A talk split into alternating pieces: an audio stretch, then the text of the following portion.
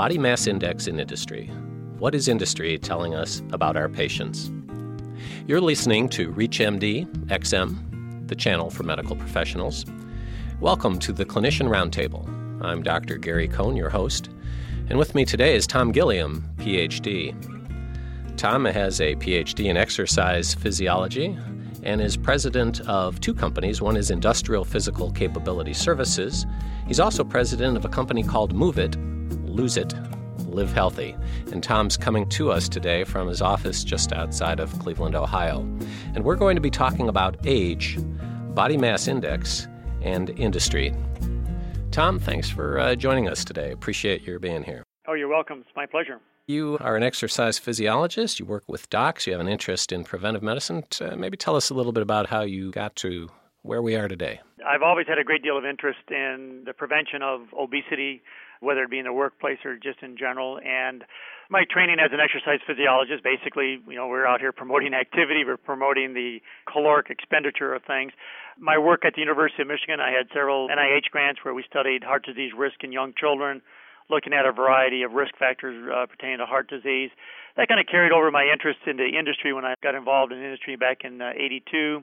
And as we do physical capability strength testing in industry, one of the things we do, Gary, is we measure the height and the weight of the individual. So we've had the luxury of collecting a lot of body mass index data over the years, and we've seen some very disturbing trends and that really has, has, piqued my interest in terms of what we need to do in this particular area. You've been in the business of uh, various kinds of physical capability assessment for a long time. So, what have you learned? Tell us a little bit about these disturbing trends. Well, just for example, in the, in the last four or five years, we do about 30,000 uh, new hire evaluations a year. And when we looked at the body mass index of these individuals in the year 2001, 32% of these new hire applicants, now these are people coming into your place to applying for a job, and these are mostly physically demanding jobs, and that's what really has me concerned. 32% of those people had a BMI of 30 or more, and for those physicians not fully understanding body mass index BMI, there's various stages to BMI, but a BMI of 30 or more is considered obesity, and, and I know there's some controversy with that cutoff, but as your BMI increases up to 35 and greater, you're obese level 2, and then 40 and greater, you're obese level 3, which actually puts you in the morbidly obese category. So w- when we saw this in 2001, 32% of these applicants, and then here in 2007, that number has jumped to 39%.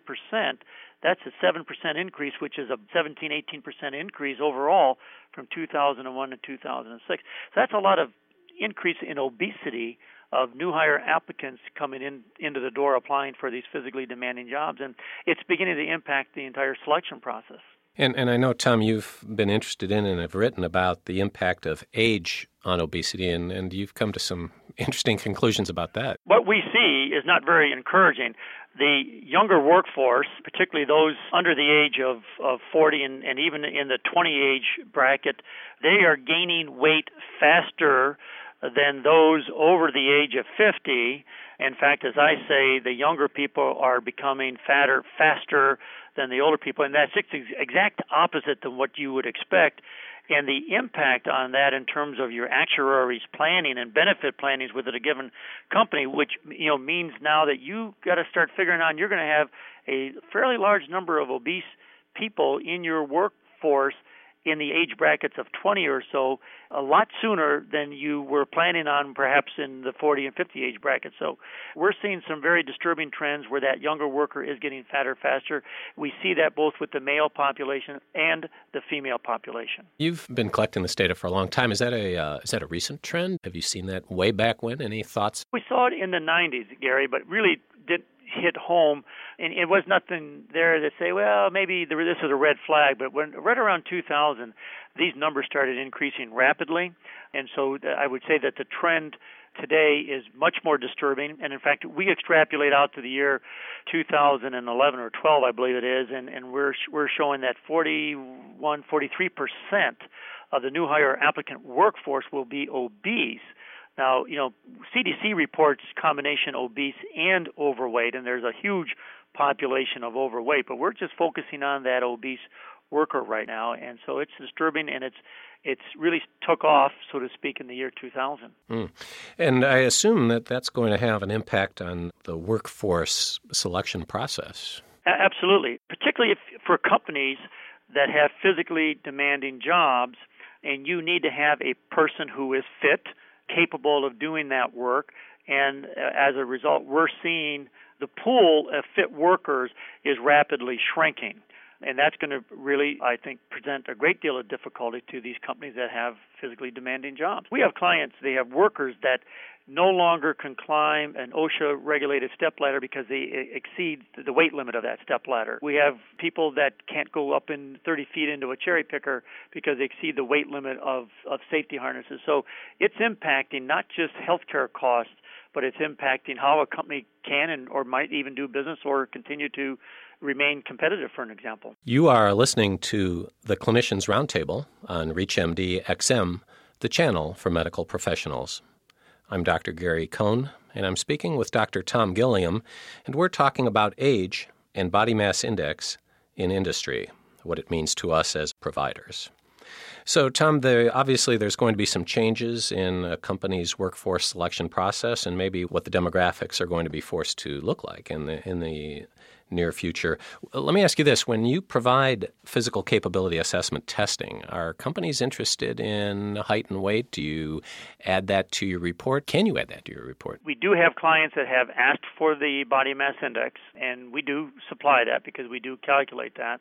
The calculation is not part of the screening process, i.e., we don't look at that BMI and say, well, this guy has a BMI of 50, don't hire him. That's not what we use BMI for. BMI is calculated from our perspective after we process all the physical capability testing.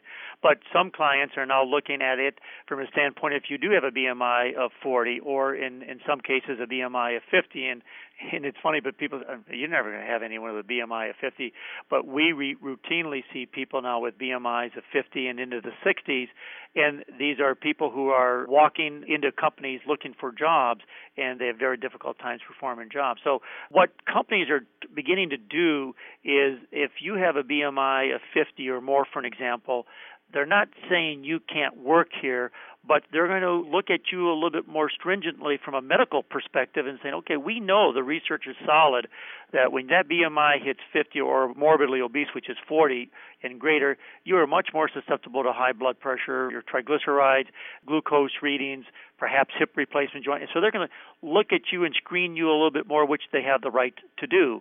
So that's how they're using it, not necessarily to deny employment, but saying, wait a minute, we know that you bring greater risk to our company, therefore we have to do a better, more detailed assessment on you. So a company is obviously going to be interested in these kinds of issues because of healthcare costs down the road.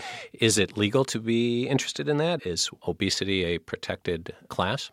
Isn't yet. I'm not sure it will be. Uh, I hope it doesn't because of the just think of the economic ramifications. You know, when the Americans Disabilities Act got you know kicked in back in '92, I don't know the exact number, but I believe it was about less than one percent they predicted of the workforce would would qualify as a disabled individual. Well, when you're talking 30, 40 percent of your workforce as being obese, all of a sudden industry has to accommodate that volume of people. It's almost an impossible task. So, some states like Michigan has legislated obesity to be a protected class.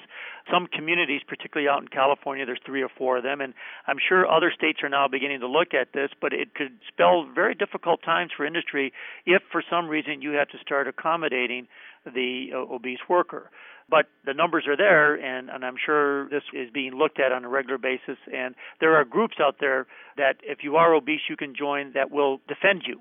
Uh, should you feel you're being discriminated against. Mm-hmm.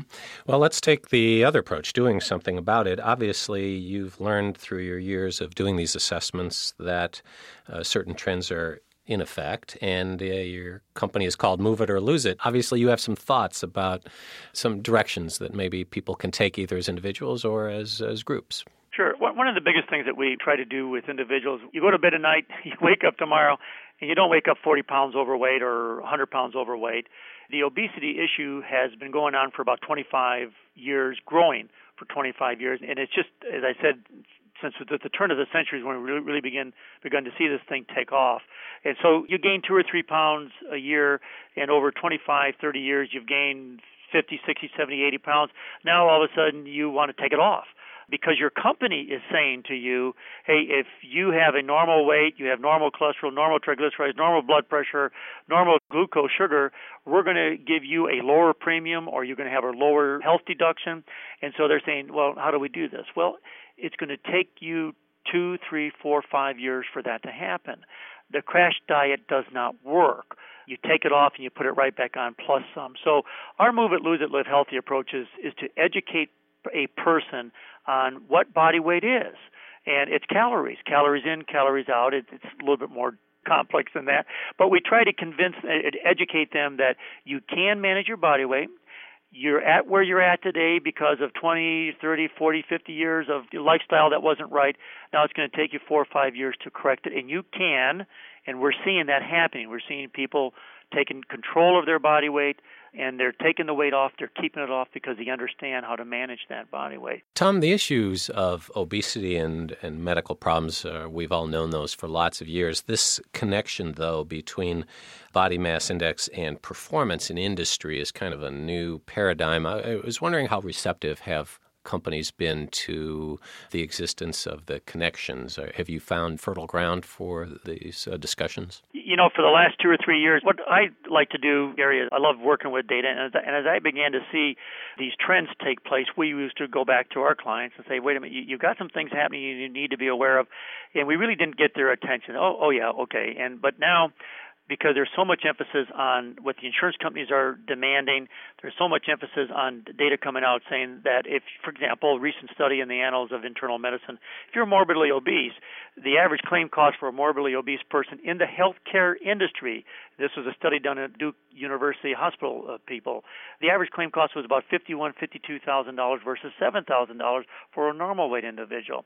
And then tied into that was more lost work days and more claims.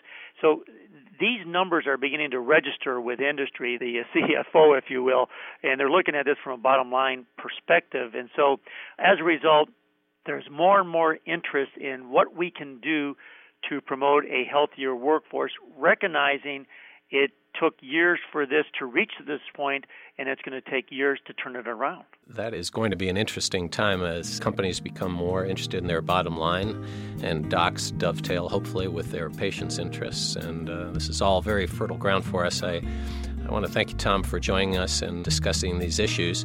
Dr. Tom Gilliam has been our guest today. We've been talking about age and body mass index in industry and what it means to us as providers and to our patients. I'm Dr. Gary Cohn. You've been listening to the Clinicians Roundtable on ReachMD XM, the channel for medical professionals. For comments and questions, send your email to xm at reachmd.com.